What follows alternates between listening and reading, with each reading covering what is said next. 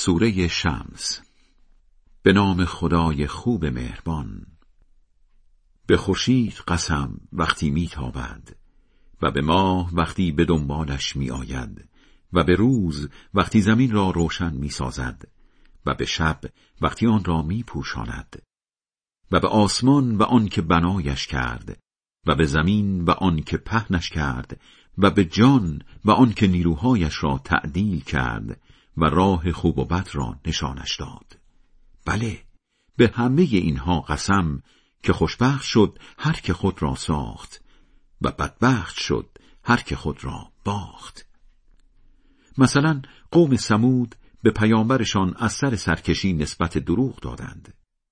وقتی بدبختترینشان برای کشتن شطور صالح اقدام کرد پیامبر خدا هشدار داد از اذیت کردن این ماده شطور که معجزه خداست دست بردارید و نوبت آب خوردنش را رعایت کنید.